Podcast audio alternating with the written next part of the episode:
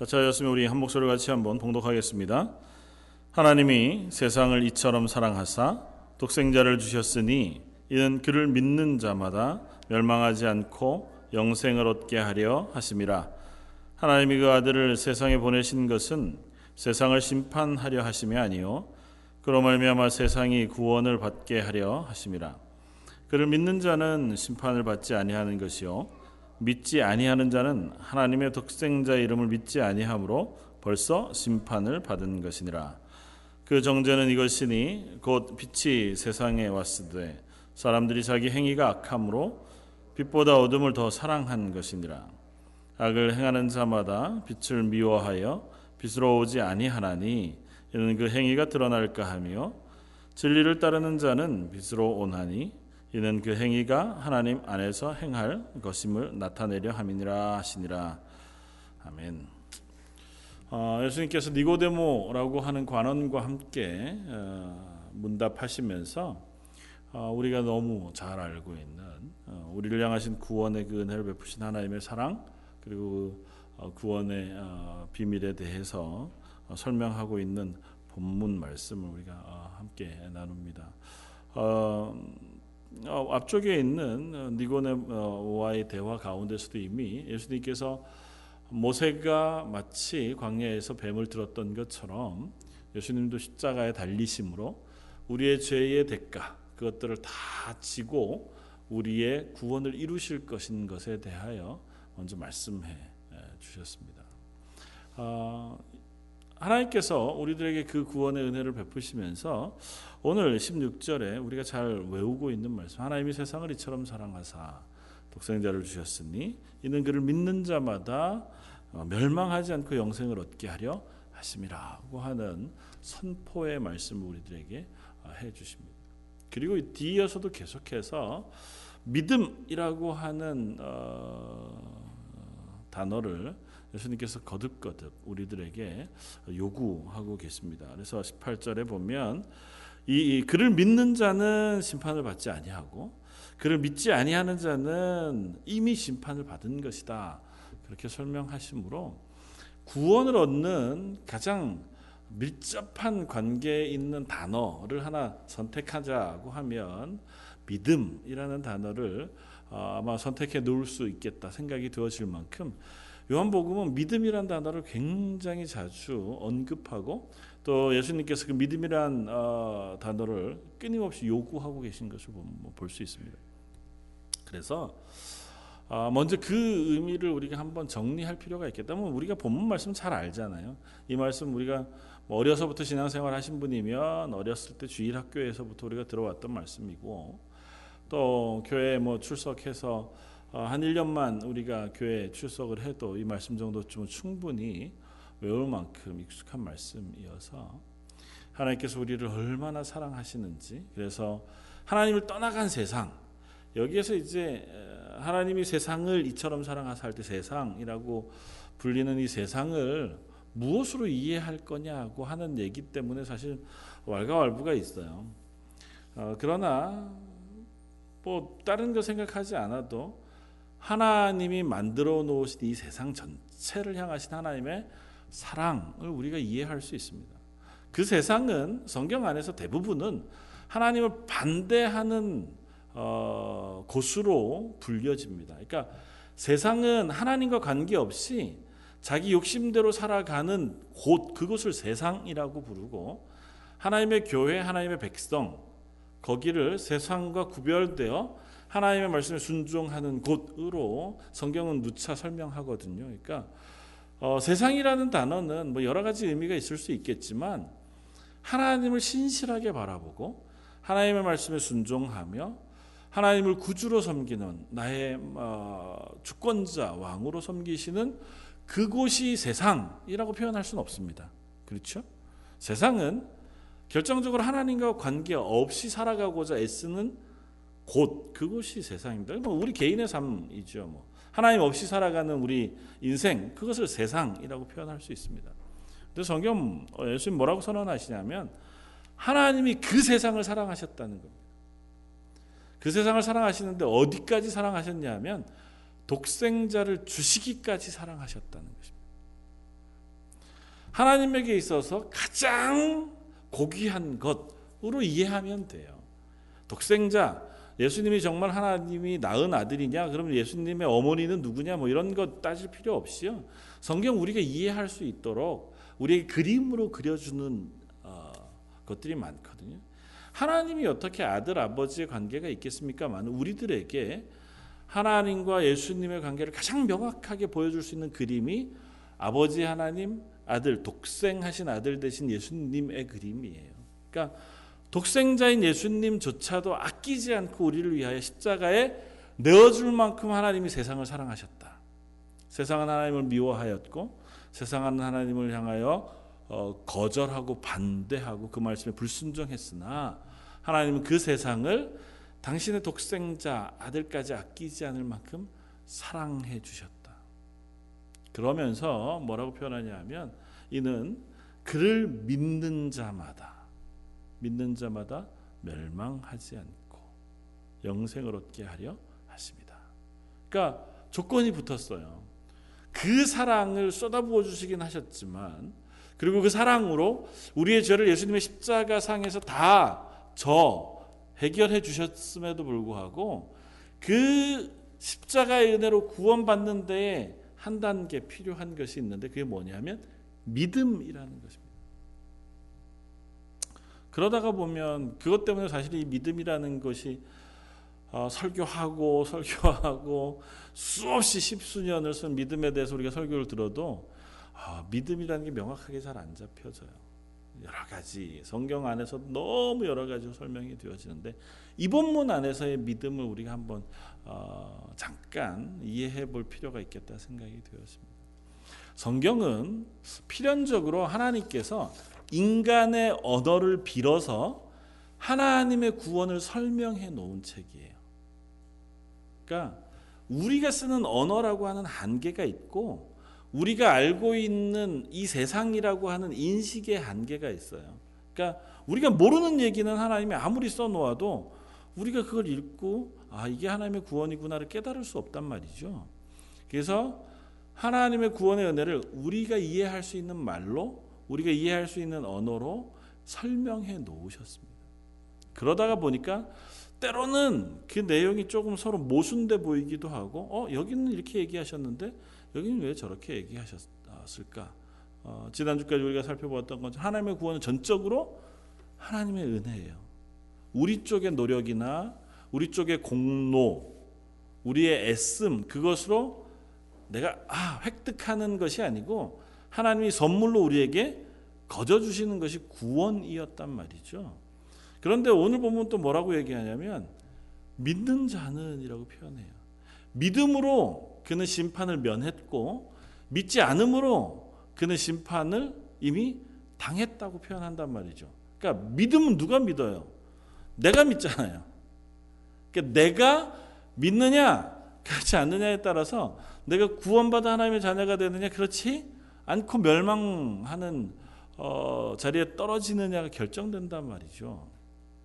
어 그러면 그럼 그게 하나님의 선물이라는 것과 좀 배치되는 것 아니냐고 이해할 수 있고 또 다른 한편은 하나님이 구원받을 자를 태초에 어머니의 태중에 창세전에 예비하셔서 하나님의 백성 삼으셨다고 하면 그럼 구원받지 못하는 자들도 창세전에 하나님께서 이미 선택해서 걔네들을 아예 구원 안 하시기로 작정해 놓으신 것은 아닌가?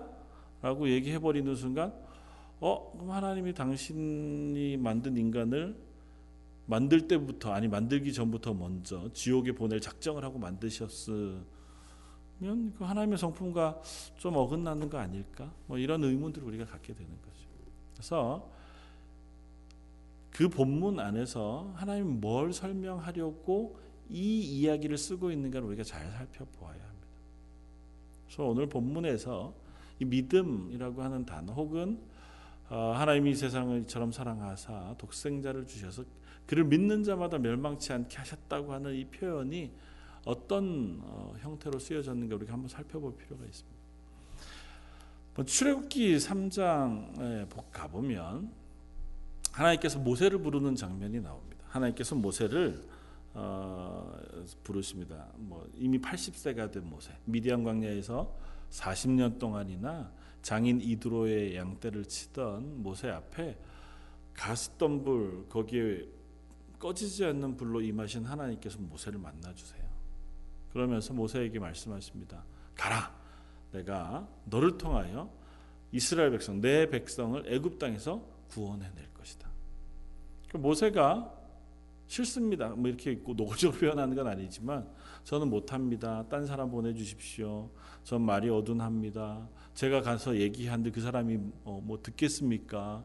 그런 뭐 어, 제가 지금 40년 동안이나 미디안 광야에서 혼자 와서 살다가 느닷없이 간들 그 사람들이 제 말을 믿을 리도 없고 뭐 바로는 고사하고 바로가 이스라엘 백성을 보내주는 건 고사하고 이스라엘 백성도 내가 누군지 하나님이 나를 보내셨는지 믿을 방법이 없을 텐데 왜 저한테 그거 시키십니까? 못하겠습니다. 그렇게 얘기한단 말이죠. 그러니까 하나님께서 모세에게 증거를 보여주세요.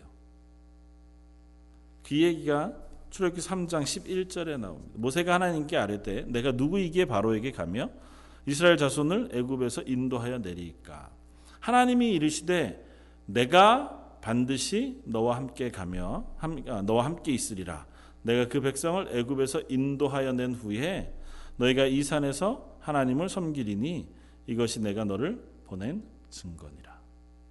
내 증거를 줄게. 걱정하지 마. 너가 내가 너를 보내서 너희 이스라엘 백성을 구원하게 할 것에 대한 증거를 보여줄게. 그러면서 증거가 뭐라고 말씀하신다고요? 지금 모세를 부르신 그곳 호렙산 아니 그 시내 산에 너희가 다시 이곳까지 나와서 여기서 나에게 제사를 드리게 될 것이다. 이게 증거가 될까요? 이게 증거가 될까요? 내가 너와 함께 해서 너를 여기로 데려올 증거를 내가 보여주마. 그러셔놓고 내년 이맘때쯤 넌 여기서 나한테 제사 드리고 있을 거야. 그러시는 거거든요. 그건 결과잖아요. 당신이 예언하신 거지 약속하신 건 줄은 알겠는데 그걸 증거라고 말씀하시니까 당황스러운 거예요. 증거면 뭐 이제 그 뒤에 보여줬던 차라리 막대기가 변해서 어, 뱀이 된다든지 하늘에서 천둥 구름이 친다든지 갑자기 불병거가 내 눈앞에 확 보여진다든지 뭐 제가 가는 그 길을 하나님께서 확 인도하신 어떤 이적을 보여주신다든지 이런 증거들이 보여지면 아 하나님의 손으로 의지해서 제가 하겠습니다. 그렇게 얘기할 수 있는데 하나님 그걸 증거라고 말씀하지 않으세요. 그걸 증거라고 말씀하지 않고 뭘 증거라고 얘기하냐면 네가 내년 이맘때 애굽에서 인도하여 낸 후에 이 산에서 나 하나님을 섬길 것이다. 이게 증거다. 이런 얘기가 성경 안에 여러 번 나옵니다. 이사야서 7장에도 나오고 이사야서 33장에도 나옵니다. 이사야서 33장은 어, 히스기야라고 하는 왕을 향해서 사네 아, 사네립이라고 한 아수르 왕이 공격을 해 옵니다. 그리고 사네립이라고 하는 어, 왕 어, 앞에 랍사게라고 하는 군대 장관이 와서 선전포고를 하면서 히스기야와 이스라엘 백성을 향하여 어떻게 보면 조롱 아닌 조롱을 해요. 나와서 싸우자. 뭐 니네를 다 멸망시킬 것이다. 그러면서 하나님을 욕하고 이런 와중에 있단 말이죠. 그때에 하나님께서 히스기야에게 이사야 선지자를 보내십니다. 그리고 이 전쟁을 내가 승리하게 해줄 것이다고 하는 이야기를 이사야 선지자로 하여금 예언하게 하세요. 그 내용이 이렇게 나옵니다. 이사야 37장 30절 왕이여 이것이 왕에게 징조가 되리니 올해는 스스로 난 것을 먹을 것이요 둘째 해는 또 거기서 난 것을 먹을 것이요 셋째 해에는 심고 거두며 포도나무를 심고 그 열매를 먹을 것이니이다. 아, 이건 또 무슨 말씀이십니까? 지금 전쟁을 하러 와서 이스라엘을 포위하고 있어요. 성을 포위하고 대군대가 아수르의 거대한 제국의 군대가 와서 이스라엘을 멸망시키기 위해서 와 선전포고를 하고 그거에 두려워 떨고 있어요. 이 아수르라고 하는 나라는 북쪽 이스라엘을 멸망시킨 나라잖아요. 그 제 대제국의 군대가 와서 포위하면서 경고하고 조롱하고 있는 마당에 하나님께서 이사야 선지자를 보내서 히스기야 왕에게 걱정하지 마라. 너희가 승리할 것이다. 내가 너희를 지켜줄 것이다. 이것이 너희에게 징조가 될 것이다. 징조, 어떤 징조는 이길 것에 관한 어떤 징표잖아요. 징표가 뭐라고요? 올해는 너희가 나무에서 난 것을 열매들을 먹고 내년에도 거기서 난 것을 먹고 세 번째 해는 너희가 심은 것을 먹을 것이다. 말인즉슨 그거죠. 걔네가 아무리 그렇게 떠들어봐야 니네 안 망해. 너희가 여기서 있는 거 그대로 곡식 먹고 거기서 또 곡식을 심어서 거두어서 먹고 살아갈 수 있도록 하나님 너희를 지켜주실 것이야 라고 하는 약속을 하세요. 그러니까 약속이기는 해요. 그렇지 않 내가 너희를 지켜줄게 라고 하는 약속이긴 해요. 근데 그 약속을 하나님 뭐라고 표현하셨다고요? 증표, 증거라고 표현하신다. 여기에서 우리가 이해할 수 있는 게 하나 있습니다. 뭐냐 하면 하나님은 이 싸움에 있어서 히스기야 왕이 어떻게 싸울 것인가에 큰 관심이 없으시고 모세가 이스라엘을 건져내는데 어떤 역할을 할 것인가에 대단한 관심이 있지 않으세요? 모세가 가서 바로와 싸우고 바로를 설득하고 이스라엘 백성을 설득해서 그들을 간곡한 부탁과 대단한 지혜를 가지고 끄집어내야 할 임무를 모세에게 맡기시지 않아요. 히스기야에게 군대를 다 모아서 조력해서 훈련시켜서 이 대군대 아수로 어떻게 싸울 것인지 그래서 언제 어디에서 어떤 전쟁을 일으켜야 할 것인지를 가르치시지 않으세요. 하나님 뭘 말씀하세요? 걱정하지 마라. 내가 너와 함께 할 것이다.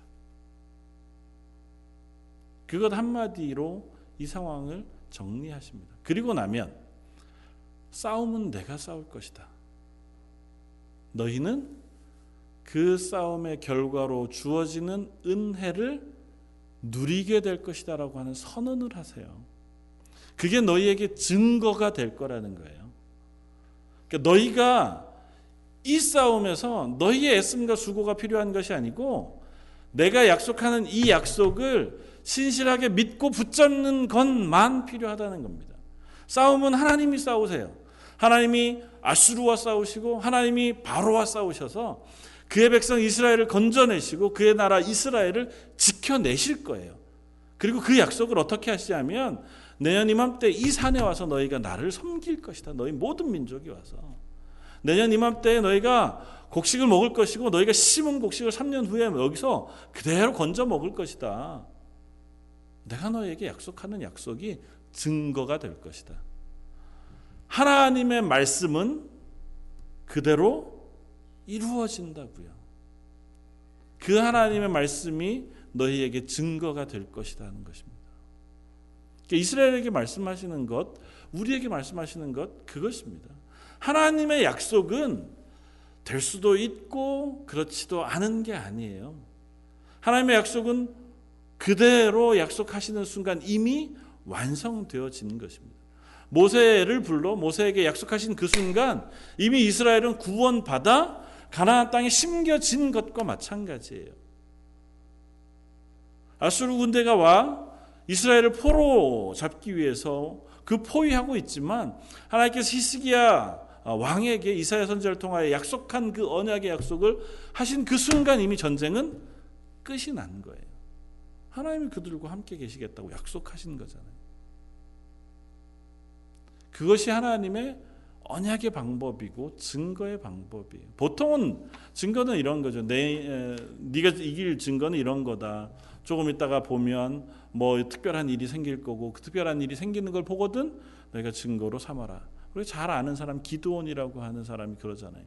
하나님이 나와 함께 하신다면 나를 구원하시기로 작정하신다면 제가 손뭉치를 하나 놔둘 테니 요 손뭉치에만 비가 오고 나머지에는 비가 안 젖게 해 주십시오.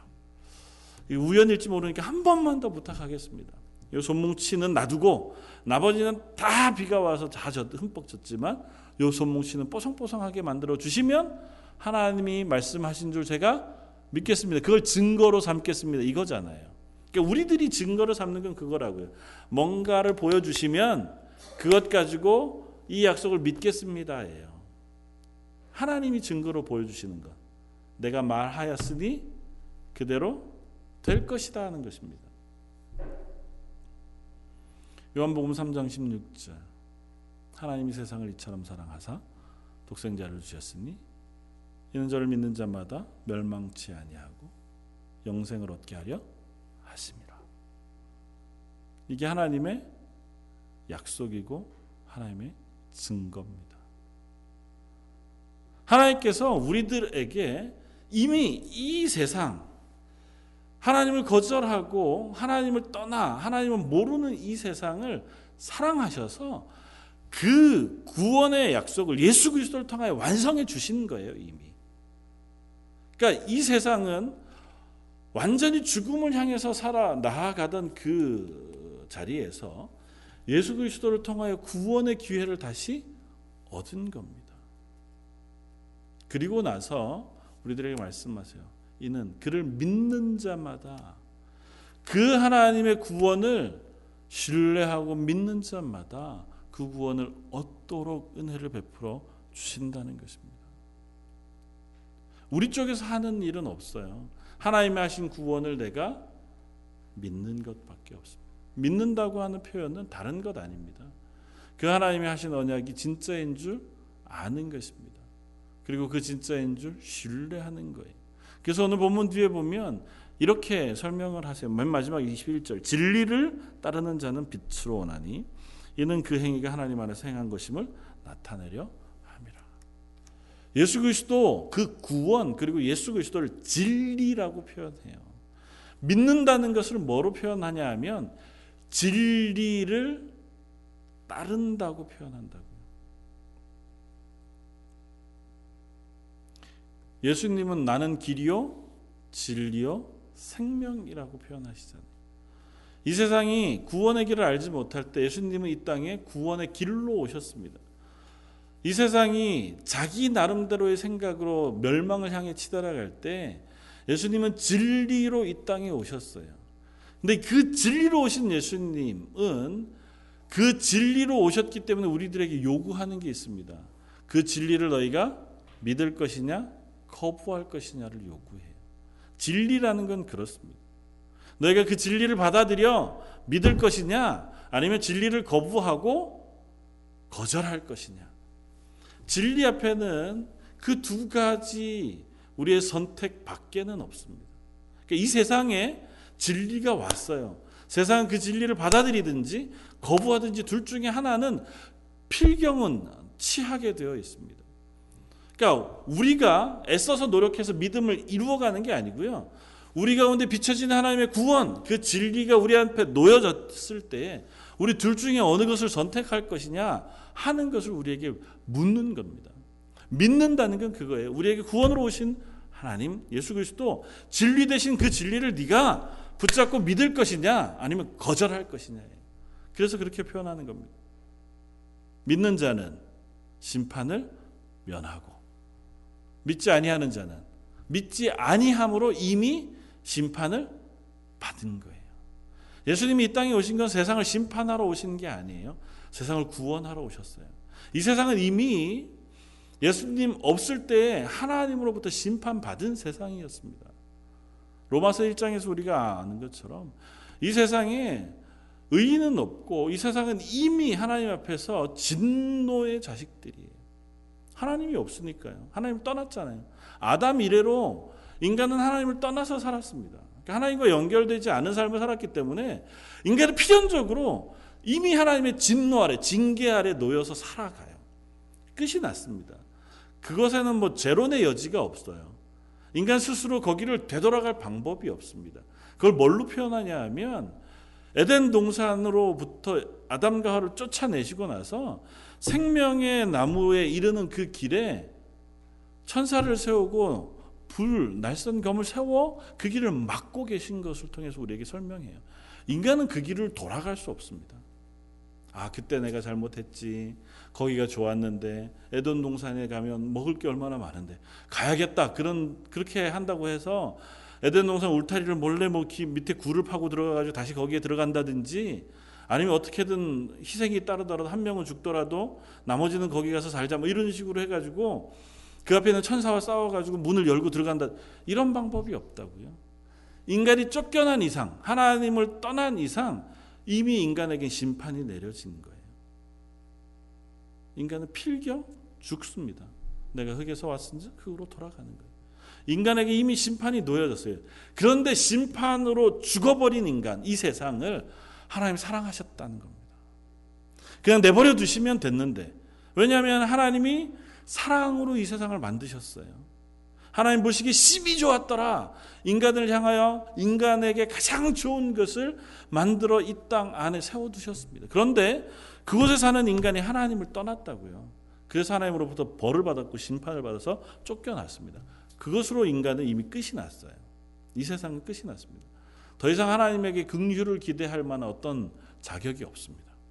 그런데 그 세상을 하나님 사랑하셨어요. 하나님 그 세상을 사랑하실 때 끝까지 사랑하셨습니다. 구약의 이스라엘을 통해서 거듭 거듭 하나님의 하나님 되심을 보여주시고 하나님의 구원의 소식들을 이스라엘 통하여 선포하시고 그 자리에 세우도록 얘기하셨으나 그것에도 실패한 이스라엘을 향하여 하나님께서 예수 그리스도 독생자를 이 땅에 보내심으로 이 세상을 향하신 당신의 사랑을 확증하셨느니라 그렇게 표현해요. 아직도 우리가 죄인 되었을 때. 그러니까 이건 어떻게 보면 거저 얻은 은혜예요. 하나님 예수 그리스도를 통하여 우리에게 구원을 베푸시는 것은 우리들에게 있어서 그야말로 완전히 다 끝난 게임에 그래 뭐 한 번 더 기회를 주는 것처럼 거저 우리들에게 베풀어 주신 은혜라고요. 그 예수님이 우리 앞에 오셨을 때 진리 되신 예수님 그 십자가의 구원의 진리가 우리 앞에 놓였을 때 우리들은 그 진리를 믿을 것이냐 아니면 그럼에도 불구하고 난 거절할 것이냐를 선택한단 말이죠. 빛 대신 예수님이 이 땅에 오셨을 때 세상은 어둠입니다. 그래서 빛을 싫어해요. 이 세상은 예수님이 오셨을 때 예수님을 영접하지 않고 오히려 예수님을 핍박하고 십자가에 매달아 죽일 만큼 이 세상은 악으로 가득했습니다. 그러나 그 중에 하나님이 은혜를 베푸셔서 빛 대신 예수 그리스도를 영접하고 그를 믿는 자는 하나님의 자녀가 되는 권세를 주신다는 것입니다. 저 여러분들이 이 자리에서 예배하는 것은 그와 같은 믿음의 고백을 따라서 이 자리에 선 것인 줄 믿습니다. 그 믿음의 고백은 다른 게 아닙니다. 맞습니다. 예수님이 나를 위하여 이 땅에 오신 그 구원의 은혜를 제가 붙잡습니다. 그 하나님의 구원이 진리인 줄 제가 믿습니다. 그 하나님의 말씀이 진리인 줄 제가 믿습니다. 그렇게 고백하는 것이 바로 믿음의 고백인 줄 믿습니다. 그리고 그 고백 앞에는 이제는 우리가 그 고백을 붙잡고 싸워가는 싸움이 또 있습니다. 하나님께서 내 앞에 놓아주신 그 구원, 그것을 붙잡는 것, 그것으로 내가 하나님의 자녀가 되었다면, 그 다음에는 그 믿음을 붙잡고 이 땅 가운데서 하나님의 자녀다운 삶을 살아가려고 애쓰는 삶이 필요하다는 거죠. 그 싸움은 좀 다른 싸움이에요. 그 싸움은 실패도 있고 성공도 있고 좌절도 있지만 끝까지 그 믿음을 붙잡고 싸워 나아가야 할 싸움입니다. 이 진리대로 하나님 주신 말씀대로 내가 살기 위하여 이게 하나님 말씀인 줄 아는 거잖아요. 이게 진리인 줄 아는 거잖아요. 이게 하나님 우리에게 베푸신 은혜인 줄 아는 거잖아요. 그러니까 이대로 살기 위해서 이 말씀을 묵상하고 이 말씀에서 선포하시는 하나님의 살아계심 그 앞에 살아가는 그리스도인의 삶을 살기 위해서 애쓰고 노력하는 삶을 사는 거죠. 근데 거기엔 실패할 수도 있고 성공할 수도 있고 그럼에도 불구하고 지치지 않고 이 믿음 위에 살아가는 삶을 내가 살아가겠다고 다짐하는 다짐 그것을 하면서 살아가는 거죠. 그러나 예수 그리스도를 믿는 믿음은 우리들에게 하나님의 진리의 빛으로 비춰 주시고 그것을 영접할 것인가 그렇지 않을 것인가를 우리에게 요구하는 것 외에는 없다는 사실 우리가 기억해야 합니다. 오늘은 믿었다가 내일은 거절했다가 하는 것이 아니고 한번 그 사실을 믿음으로 내가 하나님의 자녀 되었습니다 고백한다면 때로는 실패하더라도 그것이 나의 구원의 이유인 줄 알고 내게 베푸신 은혜인 줄 알고 그 위에 서 있기 위해서 애쓰고 하나님의 은혜를 구하는 자리에 서는 것이 저와 여러분들의 마음 자세인 줄 믿습니다. 이 땅 가운데 살아가는 그리스도인들에게 하나님께서 다른 것 요구하지 않고 그것 기대하시는 줄 압니다. 너는 그 사실을 아느냐? 넌 그 사실을 믿느냐? 내가 이 세상을 사랑하여 독생한 내 아들 예수 그리스도를 이 땅에 보낸 사실을 내가 믿느냐? 그 예수 그리스도를 너희가 붙잡고 영접함으로 하나님의 자녀가 되어 영원한 생명을 얻게 되어진다는 사실을 너희가 믿느냐? 그리고 그 사실을 믿는다면 그 구원 얻은 하나님의 자녀로 하나님이 주신 말씀이 진리인 줄 알아서 그것을 묵상하고 그것을 지키고 그것을 어, 위하여 살아갈 삶을 살아가는 애씀을 내 속에 노력하고 있느냐 그렇게 묻는 질문을 우리에게 물으시는 줄 믿습니다. 오늘도 저희가 자주 실패하지만 하나님 나를 향하여 베푸신 구원의 은혜가 그러하다면 하나님이 한번 약속하신 것은 이미 완성하신 줄 알기에 내가 지금 흔들리지만 이 말씀을 아멘으로 받아 믿음 위에 섰다면 하나님이 나를 영원한 생명 하나님의 나라에 이루신 줄 이루게 하신 줄 믿고 그 믿음이 기쁨이 되고 감사가 되고 은혜가 되어 오늘 하루 우리에게 선 자리에서 그러면 난 말씀대로 잘 살아갈 노력을 한번 해보겠습니다. 어차피 저는 어디 갈 거니까요. 하나님의 약속대로 구원받은 하나님의 자녀가 될 것이니까. 좀 아까 예로 들었던 모세가 아무것도 어, 가지지 못한 채로 이제 나이 80이 되어 40년 동안 미디안 광야에서 아무것도 아닌 양떼를 치는 사람이었다가 바로 앞에 가서 담대히 이야기하고 이스라엘 백성을 담대히 인도하여 내어 홍해 앞에 섰을 때 그 믿음의 고백을 우리가 듣습니다. 보라 잠잠이 있어 오늘 우리에게 베푸시는 여호와의 구원을 볼지어다.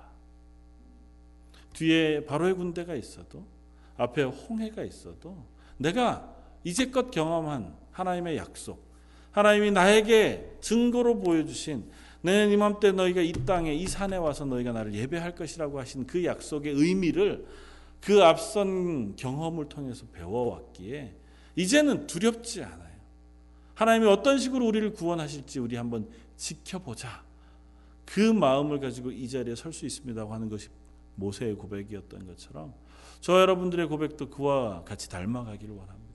하나님이 예수 그리스도를 믿는 자는 하나님의 자녀가 되는 권세를 주셨고 영원한 생명을 주신 하나님의 구원의 은혜를 베풀어 주신다고 약속하셨으니 제가 그 약속을 붙잡고 그리스도인으로 살겠습니다. 그리고 지난 시간 그리스도인으로 살아왔던 순간순간마다 하나님께서 나를 인도하시고 보호하시고 지켜오신 것을 제가 경험했기에 제가 어느 자리에 서더라도 앞으로 제게 어떤 일이 있더라도 흔들리지 않고 하나님의 말씀을 붙잡고 하나님의 은혜를 사모하고 살아가는 사람 되겠습니다. 그렇게 해주십시오. 기도하는 저 여러분들 되시기를 주님의 이름으로 부탁을 드립니다. 한번 같이 기도하겠습니다. 감사와 찬양을 받으시기 합당하신 주님 하나님께서 이 세상을 이토록 사랑하셔서 하나님을 거절하고 하나님 말씀에 불순종하는 사람들이지만 독생자 예수 그리스도까지 아끼지 아니하시고 저 십자가에 우리의 죄를 위하여 어, 죽이시기까지 우리를 사랑해 주셨음을 저희가 기억합니다. 그 하나님의 구원의 은혜를 저희가 믿음으로 영접하고 그 믿음을 진리로 붙잡아 이 땅 가운데 그리스도인으로 살기를 원합니다. 여기 뭐 예배하는 모든 성도들 그들의 심령 속에 그 믿음의 확신을 허락해 주셔서 그들의 삶의 순간순간 어느 자리에서라도 하나님의 말씀, 하나님의 하나님 되심 그것을 놓치지 않고 살아가는 은혜가 있게 하여 주옵소서. 특별히 저희의 삶 가운데 가끔은 홍해를 만나기도 하고 가끔은 광야 속에 지쳐 있기도 하고 혹은 저희들의 삶 속에 연약함과 실패로 인하여 낙심할 때도 있음을 고백합니다. 그렇더라도 그 자리에서도 하나님을 향한 믿음 놓치지 않게 하시고 예수 그리스도를 통하여 허락하신 구원의 진리를 붙잡고 살아가는 하나님의 사람들 되게 하여 주옵소서. 오늘 말씀 예수님 이름으로 기도드립니다. 아멘.